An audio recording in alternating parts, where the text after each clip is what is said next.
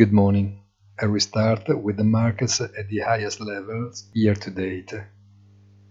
The vertical fall in bond yields is echoed by all-time high of gold, soared towards $2,100 an ounce, and the weakening of the dollar, from which, in the latter case, the yen benefits the most. The Fed enters now in the blackout period until the press conference on Wednesday 13th the very last in 2023. What is wanted to say has been said.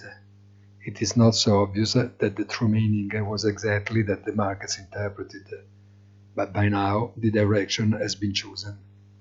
Have a nice day and please visit our site easy-finance.it.